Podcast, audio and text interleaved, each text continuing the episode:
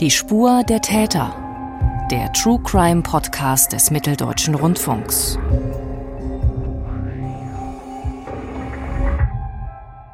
Ein Suizid, der sich als etwas ganz anderes herausstellt. Das war eben hier äh, tatsächlich ein äh, offensichtlich vollzogener Giftmord. Eine Tochter, die ihre eigene Mutter überführt. Mir war aber eben auch bewusst, dass ich was machen muss, weil ähm, bei mir einfach die Angst immer größer geworden ist, sie könnten meinem Stiefvater was antun. Und eine verurteilte Mörderin, die sich bis heute für unschuldig hält. Hab jedes Tier aufgepäppelt oder nach mich bemüht und ich bin in der Lage, Menschen umzubringen. Mit diesen drei zentralen Aussagen zu unserem heutigen Fall sage ich willkommen zu dieser Ausgabe von Die Spur der Täter. Mein Name ist Mathis Kiesig und mein Gesprächspartner heute ist David Kopp. Hallo David. Hallo Mathis. Dieser Fall heute ist für Sie, liebe Hörerinnen und Hörer, etwas Besonderes, ebenso für uns. Denn weil der Fall so umfangreich ist und sehr viele Facetten und Perspektiven hat, erzählen wir ihn in drei Teilen. Jeden Tag eine neue Folge. David, wie kam es denn eigentlich dazu, dass du so viel ausgegraben und recherchiert hast in diesem konkreten Fall, dass wir eben jetzt diesen besonderen Aufwand mal betreiben können? Ja, das war eine relativ lange Zeitspanne, in der ich Dokumente gefunden habe und Kontakte geknüpft habe. Ich war eigentlich von dem Zeitpunkt an dabei, als die Sache öffentlich wurde, war bei der Verhandlung dabei, habe da Kontakte geknüpft und dann auch Zugang zu Dokumenten bekommen und zu den Interviewpartnern Vertrauen aufbauen können und das Ganze dann auch eine ganz äh, eine Weile beobachten und intensiv recherchieren können. Und wie bist du insgesamt auf diesen Fall gestoßen und wie hast du ihn dann weiter begleitet? Aufmerksam geworden bin ich eigentlich durch die Ankündigung des Landgerichts in Chemnitz, als der Prozess begonnen hat, über den reden wir später noch, und ähm, habe dann auch die Prozesstage begleitet und ähm, da hat sich dann auch schon gezeigt, dass das äh, nicht ein kleiner Fall ist, der mal in zwei Tagen abgehandelt ist, zwei Prozesstagen, sondern dass äh, das wirklich ein ganzer Komplex ist. Und äh, da gab es eine ganze Menge zu recherchieren. Das hat auch Spaß gemacht. Fangen wir jetzt ganz vorne an mit diesem Fall. Der eigentliche Fall, der beginnt an einem Montagabend im Mai 2003. Der Ausgangspunkt und Fokus eben unserer heutigen Folge, die wir jetzt hier hören. An diesem Abend kommt weitgehend unbemerkt ein Mensch ums Leben. Und anders als bei vielen anderen Fällen, die wir hier behandeln, nimmt davon auch erst einmal kaum jemand Notiz. Was ist denn da los, David? Ähm, sag uns doch mal bitte, wie sich das Geschehen abspielt und wo es sich auch abspielt. Also es spielt sich am 19. Mai 2003 ab und der Ort des Geschehens ist Chemnitz, die drittgrößte Stadt im Bundesland Sachsen. Es spielt in einem Einfamilienhaus in guter Waldrandlage. Dort leben damals Annelie und Hans-Joachim König. Außerdem noch eine gemeinsame Tochter von beiden, Andrea König. Und Hans-Joachim, damals 49 Jahre alt, ist als selbstständiger Versicherungsmakler tätig und hat im Untergeschoss des Hauses ein Arbeitszimmer für sich mit Schreibtisch und Computer. Ursprünglich ist er Maschinenbauingenieur, wurde aber nach der Wende arbeitslos und ähm, hat dann versucht, sich mehr schlecht als recht in der Versicherungsbranche irgendwie ein Standbein aufzubauen. Das hat nicht so richtig funktioniert. Er hat zunehmend zum Alkohol gegriffen, wurde auch alkoholabhängig. Und an jedem Abend hat er am Computer gearbeitet. Seine Frau hat ihm noch einen Eisbecher mit Pfefferminzeis gebracht. Er hat wie fast jeden Abend wohl Alkohol getrunken. Und noch vor 22 Uhr, da wurde er ganz schläfrig. Und ihm wurde schwindelig, davon ist auszugehen. Er brach zusammen und ist mit dem Kopf auf den Schreibtisch geschlagen. Später dann vom Stuhl gekippt und mit dem Rücken auf dem Fußboden gelandet. Und genau dort auf dem Fußboden ist er dann offenbar auch gestorben, angeblich unbemerkt von seiner Frau. Seine Frau Annelie, du hast sie ja bereits erwähnt, sie ist an diesem Abend eben auch zu Hause. Warum bekommt sie denn nichts mit ähm, und was macht sie an dem Abend und eben auch im weiteren Verlauf? Nach eigener Aussage ist sie relativ früh ins Bett gegangen. Sie kam erst ähm, am Wochenende zuvor von einem Krankenhausaufenthalt zurück nach Hause. Sagt, sie hätte Schlaftabletten genommen, um äh, schlafen zu können, weil sie erschöpft und schwach gewesen sei.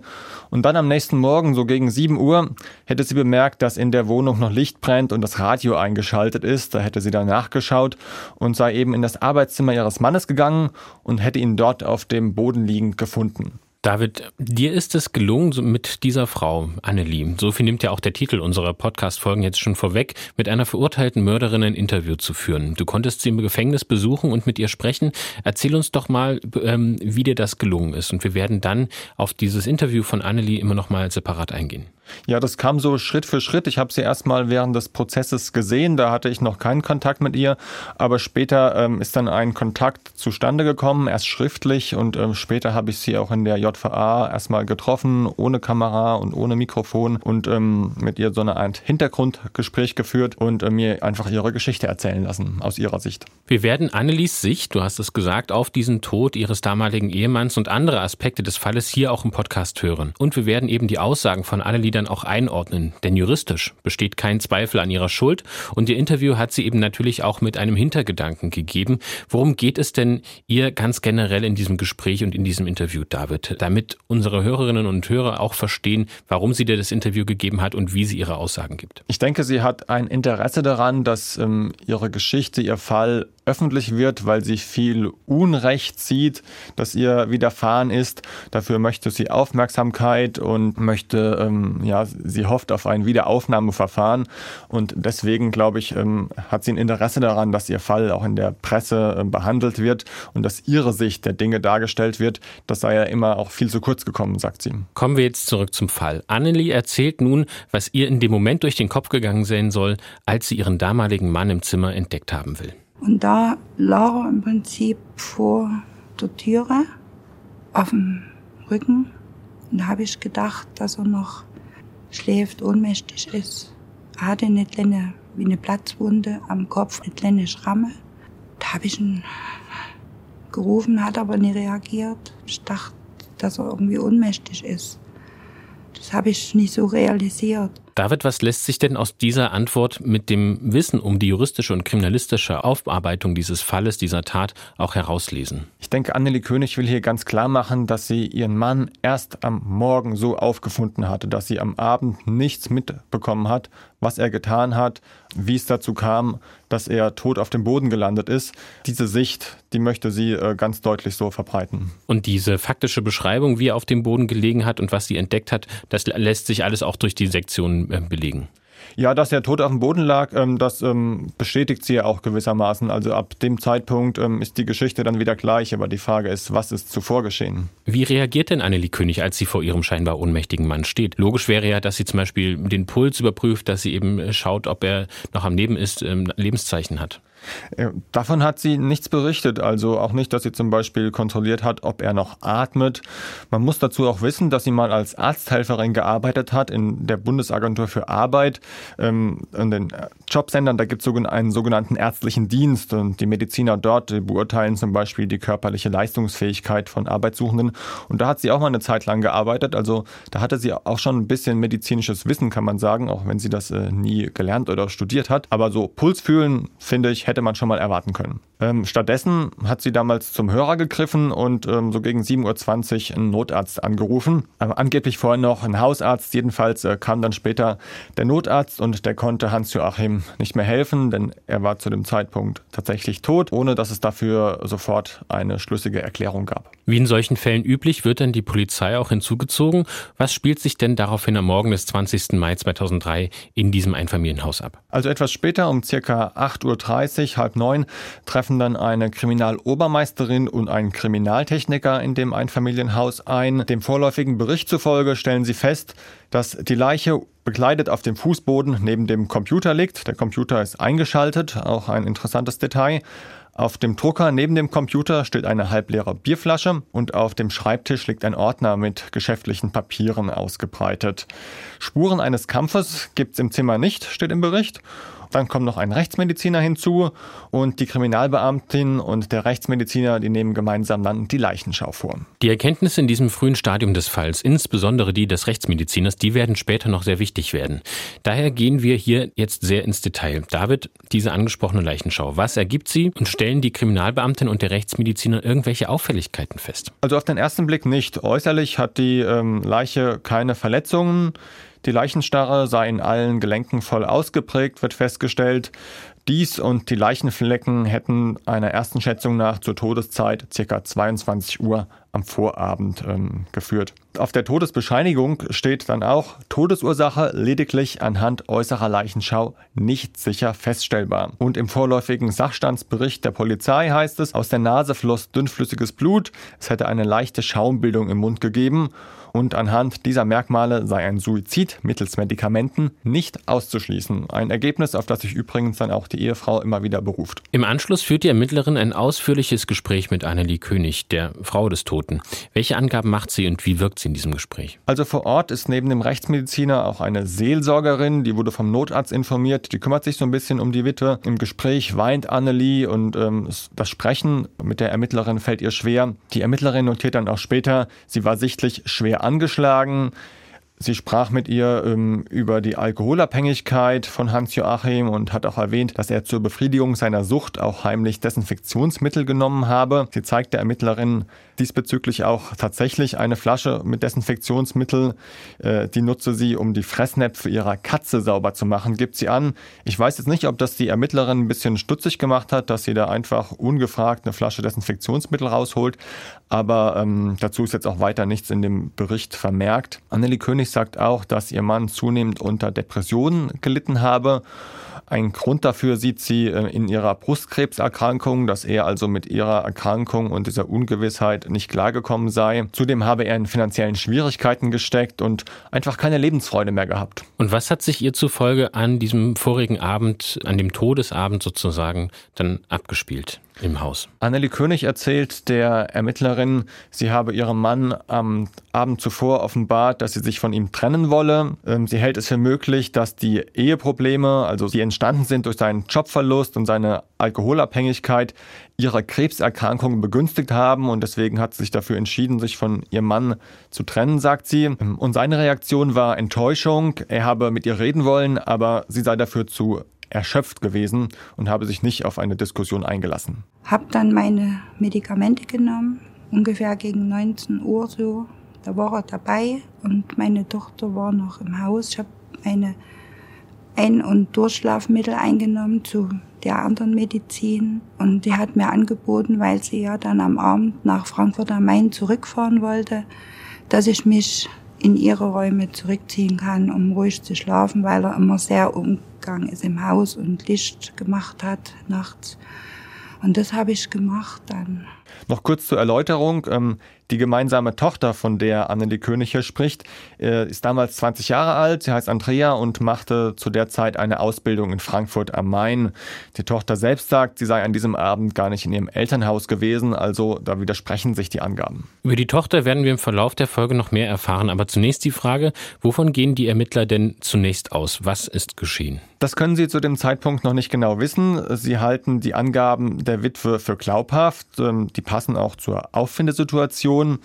Was sich aus dem Bild vor Ort für die Ermittler ergeben hat, das fasst Staatsanwalt Stefan Butzkis zusammen. Er war übrigens damals noch nicht an den Ermittlungen beteiligt, kennt den Fall also hauptsächlich aus den Akten. Der Computer äh, war noch an, sodass also äh, die ganze Situation dafür sprach, dass er eben quasi ja, während ähm, irgendwelche Arbeiten am Computer, da, ähm, wo er dann eben auch getrunken hat im Vorfeld und dabei, ähm, augenscheinlich dann irgendwann zusammengebrochen ist und verstorben ist. Inwiefern ist das denn ungewöhnlich oder vielleicht auch doch ganz normal, dass jemand, der es gewohnt ist, Alkohol zu trinken, der alkoholabhängig auch ist, dann eben durch starken Alkohol, wie er hier getrunken worden sein soll, dann auch einfach zusammenbricht und am Ende daran stirbt? Passt das zusammen? Todesart und Todesursache sind zu dem Zeitpunkt noch gar nicht geklärt. Man kann das schon so erklären, dass jemand, äh, wenn er extrem viel auf einmal trinkt, so ein genannter Sturztrunk, dass dann auch ein geübter, in Anführungszeichen Alkoholiker, damit Probleme hat. Aber zu dem Zeitpunkt besteht erstmal äh, nur der Verdacht auf einen nicht natürlichen Tod. Daher wird ein Ermittlungsverfahren eingeleitet, ein Todesermittlungsverfahren. Und das erklärt auch Stefan Butzkis, der Staatsanwalt. Wobei nicht natürlicher Tod nicht zwangsläufig äh, schon heißt, dass ein Verbrechen oder sowas vorliegt, sondern einfach das Pendant, will ich mal sagen, das Gegenteil zu einem natürlichen Tod äh, ist ein nicht natürlicher Tod bedingt durch ein irgendwie geartetes, plötzliches, von außen wirkendes Ereignis. Es stand hier noch nicht irgendwie ein Verbrechen in Rede, aber ich will mal sagen, unklare Umstände, äh, ein nicht natürlicher Tod aufgrund der äh, Situation und infolgedessen äh, wurde dann eine Sektion damals in die Wege geleitet. Daher kommt die Leiche von Hans-Joachim König nun in die Rechtsmedizin und wird obduziert. Allerdings gibt es ja nichts Spezielles, wonach die Fachleute suchen können und deswegen wird zunächst eine Art Standardprogramm zu durchgeführt. Wie muss man sich das vorstellen? Ja, da werden äh, wie ganz üblich die lebenswichtigen Organe angeschaut, untersucht. Da gibt es in dem Fall keine Auffälligkeiten. Deswegen entscheidet man sich noch zu einer zusätzlichen toxikologischen Untersuchung. Das heißt, man schaut nach äh, Spuren von Medikamenten, Alkohol und anderen Giften. Und da wird man fündig. Hans-Joachim König hat nämlich 3,0 Promille Alkohol im Blut. Zudem wird in Blut, Urin und vor allem im Magen der Wirkstoff Nitrazepam festgestellt. Der wird als Schlafmittel eingesetzt. Man findet von der Menge her 0,11 Mikrogramm pro Milliliter. Das ist ähm, im oberen Bereich bei einer ärztlich verordneten Einnahme. Erwähnenswert in dem Zusammenhang ist noch die deutlich höhere Konzentration des Wirkstoffs im Magen. Da sind es nämlich 14,9 Mikrogramm pro Milliliter. Das lässt darauf schließen, dass noch nicht die gesamte eingenommene Menge im Körper resorbiert wurde, also noch nicht alles aufgenommen wurde. Mehr dazu, was Nitrazepam eigentlich ist, hat mir der Toxikologe Heiner Trauer erzählt. Nitrazepam ist ein äh, Schlafmittel aus der Gruppe der Benzodiazepine. Es gibt da sehr viele Wirkstoffe. Bekannteste ist vielleicht Diazepam. Nitrazepam äh, kommt nicht so häufig vor. Die Benzodiazepine sind äh, eigentlich relativ wenig toxisch. Also mit einem solchen Mittel allein wird eine Vergiftung äh, höchstwahrscheinlich nicht äh, zu erreichen sein. Sobald aber andere Substanzen ins Spiel kommen, die sich eben äh, insbesondere auf die Atmung auswirken, dann kann es gefährlich sein. Und neben dem Wirkstoff Nitrazepam werden ja diese drei Promille Alkohol im Blut festgestellt. Ist es also die Mischung aus beiden Stoffen, die diese fatalen Folgen hatte? Genau davon gehen die Rechtsmediziner aus. Es habe eine unkontrollierte gegenseitige Wirkungsverstärkung gegeben, heißt es im toxikologischen Gutachten. Und das Ergebnis lautet dann, es lag eine kombinierte Ethanol-Medikamentenintoxikation vor. Also ganz einfach auf Deutsch gesagt, eine Vergiftung durch die Mischung aus Alkohol und dem Schlafmittel.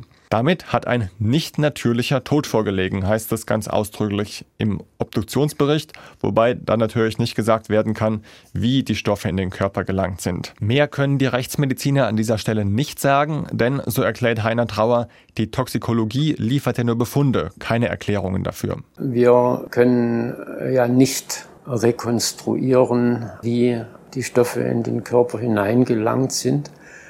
Es gibt bei der Masse äh, von Fällen, die wir untersuchen, äh, durchaus ähnliche Konstellationen. Es sind auch sehr viele Suizide bei unseren Untersuchungen. Und wenn jemand ein Schlafmittel und Alkohol äh, selbst nimmt mit der Absicht, sich zu töten, dann sieht es natürlich genauso aus vom Laborbefund her. Die Ermittler befragen damals noch die Witwe und gehen anschließend davon aus, dass Hans-Joachim König den Alkohol und das Schlafmittel selbst zu sich genommen hat. Also entweder absichtlich, dann wäre es ein Suizid, oder versehentlich, also ein Unfall. Hinweise auf ein Fremdverschulden sehen sie nicht. Das heißt, nach der Obduktion in der Rechtsmedizin wird dann die Leiche freigegeben und bestattet. Ja, Hans-Joachim König wird beerdigt auf dem städtischen Friedhof von Chemnitz in einem Urnengemeinschaftsgrab, ein sehr anonymer Grabstein ohne Name. Da steht dann nur die Jahreszahl 2003 drauf. Die Ermittlungen werden eingestellt und es gibt eben für die Polizei und für die Staatsanwaltschaft keine Hinweise auf das Vorliegen einer Straftat. Ein Irrtum, wie wir später erfahren werden. Und dann wird es auch wichtig zu wissen, wer Hans-Joachim König war und wie sich die familiären Verhältnisse gestalten. Deswegen, David, kannst du uns dazu ein bisschen was sagen? Wie setzt sich die gesamte Familie zusammen und wer war Hans-Joachim König? Hans-Joachim König ähm, ist Jahrgang 1953 gewesen, also bei seinem Tod 49 Jahre alt. Geboren wurde er in Eisenach in Thüringen und hat 1982 Annelie geheiratet. Sie beschreibt ihn heute so. Er war eigentlich ein, ein freundlicher, lustiger Mensch. Ein bisschen schwerfällig oder schwermütig vielleicht. Manchmal ein bisschen langsam. Aber das lag wahrscheinlich schon an seiner depressiven Erkrankung, die ich leider nicht erkannt habe. Er war, er war eigentlich gutmütig, aber leider auch ein Alkohol sehr zugetan. Konnte diese Depression, von der Annelie hier spricht, denn auch von anderer Seite bestätigt werden oder ist das Teil einer Geschichte, die Annelie hier aufbauen will im Gespräch mit dir? Die Depression ihres Mannes, dafür habe ich äh, keine Belege irgendwo gefunden. Es ist zwar schlüssig, äh, viele sagen, dass er körperlich angeschlagen war, dass er abgebaut hatte, Gewicht verloren hatte, ähm, dass es ihm einfach nicht mehr so gut ging, aber ob er jetzt wirklich eine Depression hatte und deswegen in Behandlung war, das kann ich nicht sagen. Ein anderer Punkt, den sie angesprochen hatte, ist ja auch der Alkohol. Sie sagte, dass er dem Alkohol sehr zugetan war. Inwiefern ähm, lässt sich das bestätigen?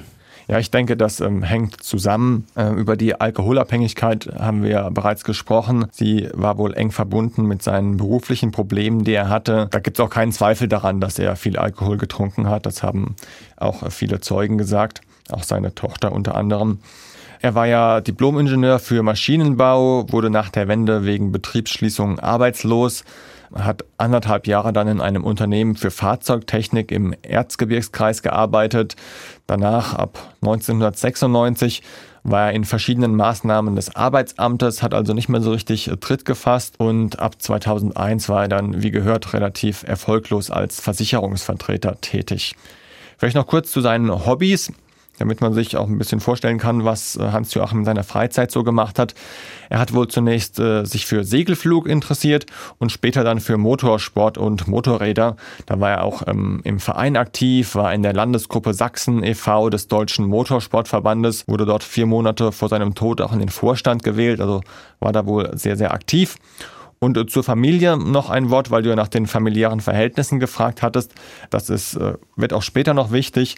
Annelie brachte aus einer ersten geschiedenen Ehe eine Tochter in die Beziehung mit. Jane nennt sie sich. Jane war bei der Heirat von Annelie und Hans-Joachim zehn Jahre alt und sie erinnert sich so an ihren Stiefvater. Ich habe den als einen sehr gutmütigen, kinderlieben Mann kennengelernt, der, der auch Interesse an mir hatte. Also jetzt ein gesundes, normales Interesse an mir hatte, der mit dem Motorrad gekommen ist, der mich auf ein, zwei Fahrten mitnehmen durfte auch. Und ich habe mich eigentlich tatsächlich gefreut, dass meine Mutter so jemanden Nettes äh, kennengelernt hat. Dass Jane von einem gesunden, normalen Interesse des Stiefvaters hier spricht, das hat auch einen Grund. Sie hat nämlich, als sie älter war, nach eigener Aussage auch sehr negative Erfahrungen mit Hans-Joachim gemacht. Dazu kommen wir aber später. Blicken wir noch kurz auf eine weitere Tochter. Eine gemeinsame Tochter von Annelie und Hans-Joachim, die jetzt die Familie sozusagen vervollständigen. Der Name ist auch schon gefallen, Andrea. Wie passt sie in diese Familie? Genau, sie kommt dann also dazu. Ihre Halbschwester ist schon oft sozusagen Teil der Familie und äh, sie wird dann hineingeboren, und zwar im Jahr 1982, drei Monate nach der Heirat von Hans-Joachim und Annelie. Und zwischen den Halbschwestern liegt dann also entsprechend ein sehr großer Altersunterschied, das sind zehn Jahre. Die ältere Jane hat sich offenbar auch intensiv um die jüngere Andrea gekümmert, bis zu dem Zeitpunkt, an dem Jane mit 17 oder 18 Jahren von zu Hause ausgezogen ist. Jane wurde dann zunächst Erzieherin, später Psychologin. Und Andrea, die jüngere von beiden und die gemeinsame Tochter von Annelie und Hans-Joachim, hat, wie schon gesagt, eine Ausbildung ähm, in Frankfurt am Main gemacht, und zwar im Bereich Justiz. Dort in Frankfurt hat sie auch zum Zeitpunkt des Todes ihres Vaters gewohnt und zwei Tage zuvor noch mit ihm telefoniert, wie sie sagt. Das hat sie mir in einem Online-Interview leider mit gar nicht so guter Tonqualität dann auch geschildert. Ich weiß nur noch, dass wir kurz vor seinem Tod auch miteinander telefoniert hatten und es ihm da also sichtlich gut ging. Er hatte jetzt nichts irgendwie über gesundheitliche Probleme äh, gesprochen, zumal wir ja auch davor, ich sage jetzt mal eine recht intensive Zeit miteinander hatten, wo ich mich hatte freistellen lassen und eben der Krebserkrankung meiner Mutter. Damals in dieser Zeit, während der Krebserkrankung ihrer Mutter, habe sie mit ihm zusammen täglich die Mutter im Krankenhaus besucht. Sie hätte dann mit ihm abends zusammen gekocht und sie hätten zusammen gegessen und auch relativ für ihre Verhältnisse relativ viel miteinander gesprochen. Sie hat mir aber auch erzählt, dass es allgemein um die Ehe ihrer Eltern nicht gut bestellt war. Jeder habe in seiner eigenen Welt gelebt und konkret auf ihren Vater bezogen, sagte sie, er hat nicht das Leben gelebt, das er gerne gelebt hätte. Er, er war mit Sicherheit nicht der, der er gerne gewesen wäre. Das sei ihr später klar geworden. Also er konnte sich wohl nicht so entwickeln, will sie damit sagen. Er hat wohl auch sehr unter dem Einfluss der, der Mutter gelitten. David, eine Zwischenfrage an dieser Stelle. Dir ist es ja gelungen, mit der gesamten Familie zu sprechen, die ja auch auf verschiedenen Seiten steht in diesem Fall. Wir werden später auch noch den aktuellen Mann von Annelie hören, also noch eine weitere Person. Wie ist dir das denn gelungen, diese verschiedenen Seiten alle in deiner Recherche für deinen Film, an den ich an dieser Stelle auch mal hinweisen möchte? David hat ähm, für Kripo Live-Tätern auf der Spur einen Film gedreht, den Sie in der ARD-Mediathek sehen können, wo die ganzen Gesprächspartner auch zu sehen sind und viele Details zu diesem Fall, die wir hier auch besprechen. Den Link dazu, den gibt's natürlich in unseren Shownotes, liebe Hörerinnen Hörerinnen und Hörer. Aber zurück zur Frage, wie ist es dir denn gelungen, diese ganzen Leute eben zum Interview zu bewegen und all diese verschiedenen Sichtweisen auch zusammentragen zu können? Das war tatsächlich eine etwas heikle Angelegenheit. Ich musste wirklich zu jedem einzelnen Kontakt aufbauen, Vertrauen aufbauen und mich auch sehr neutral verhalten. Also es hätte mich nicht auf eine Seite schlagen dürfen und habe die Leute auch vorher besucht, mit ihnen gesprochen, ohne Kamera, ohne Mikrofon, um schon mal vorher ihre Sichtweise kennenzulernen und erst mich dann später mit ihnen ähm, zu Interviews verabredet, die teilweise auch sehr, sehr ausführlich waren, wo wir jetzt ja auch einzelne O-Töne daraus hören. Unter anderem hast du ja eben auch sehr lange jetzt mit Andrea gesprochen. Wir haben jetzt den ersten Ton von ihr schon gehört. Wie lange habt ihr euch unterhalten und welche Erklärung hatte sie denn für den Tod ihres Vaters? Auf diese Frage waren ihre ersten Worte Alkohol, dass er sich zu Tode getrunken hat. Und zwei Sätze später sagt sie dann, dass sie es sich aber schwer vorstellen konnte, dass das der Grund war, denn er sei in einer körperlich guten, relativ guten Verfassung gewesen. Also ich glaube, wir müssen uns ein bisschen in ihre Situation hineinversetzen. Damals bangten ja Vater und Tochter um das Leben der krebskranken Mutter und plötzlich ist dann der Vater tot. Also für die äh, Tochter sicherlich nicht einfach das Ganze. Von dem einen Schock zum anderen. Und in dieser Lage habe sie sich vor allem damit beschäftigt, wer sich jetzt um die Mutter kümmert, hat sie mir erzählt. Sie hat dann versucht, ähm, der Mutter alles Organisatorische abzunehmen rund um die Bestattung. Ein Suizid ihres Vaters sei für sie nicht vorstellbar gewesen. Sie hat damals, also 2003, ähm, sich verlassen auf die Ermittlungen der Polizei und an denen übt sie heute deutliche Kritik. Es hat nie jemand sich mal bei uns gemeldet, irgendwelche Fragen gestellt also weder im Familienkreis, was die engsten Angehörigen, wie mich jetzt als äh, Tochter des Verstorbenen, die Schwester des Verstorbenen, meine Halbschwester, auch wenn sie da schon nicht mehr, ähm, zwar lange nicht mehr bei uns gelebt hat, die Nachbarn wurden nicht gefragt, äh, Verwandte, ja auch Freunde ähm, wurden überhaupt ähm, nicht befragt, sondern ja lediglich man sich mit der Obduktion und mit der Befragung ähm, von meiner Mutter anscheinend zufrieden gegeben. Da hören wir schon heraus, dass Zweifel aufkommen in dieser offiziellen Version, wie Hans-Joachim König gestorben ist. Natürlich muss man immer sagen, das ist immer alles zurückblickend mit den Kenntnissen, die man heute hat. Aber trotzdem, man hört diese Zweifel auch schon für die damalige Zeit heraus. Und diese Zweifel werden 17 Jahre später dann eben sehr konkret. Und diejenige, die dafür sorgt, dass die neuen Ermittlungen in Gang kommen, ist die eben gehörte Tochter Andrea. Sie geht im Januar 2020 zur Staatsanwaltschaft und was sie dort aussagt und was sie vorlegt, Darüber sprechen wir im zweiten Teil dieses Falles. Wenn Sie die nächste Episode auch automatisch erhalten wollen, dann abonnieren Sie doch unseren Podcast. Und jetzt nur noch ein kurzer Hinweis auf den Film zum Fall von meinem Gesprächspartner David Kopp. Die Doku heißt Die Giftmörderin von Chemnitz und ist eben bis zum 25. September 2023 in der ARD Mediathek zu finden in der Reihe Kripo Live Tätern auf der Spur. Einen Link dorthin gibt's im Beschreibungstext dieser Episode. Wenn Sie Fragen haben zu diesem oder anderen Fällen in unserem Podcast, dann schreiben Sie uns eine Mail an die-spur-der-täter mit ae.mdr.de. Und wenn Sie, liebe Hörerinnen und Hörer, den Podcast nicht direkt am Tag der Veröffentlichung hören, dann finden Sie natürlich den Link zu den Episoden 2 und 3 auch in unseren Shownotes. Also bleiben Sie dran.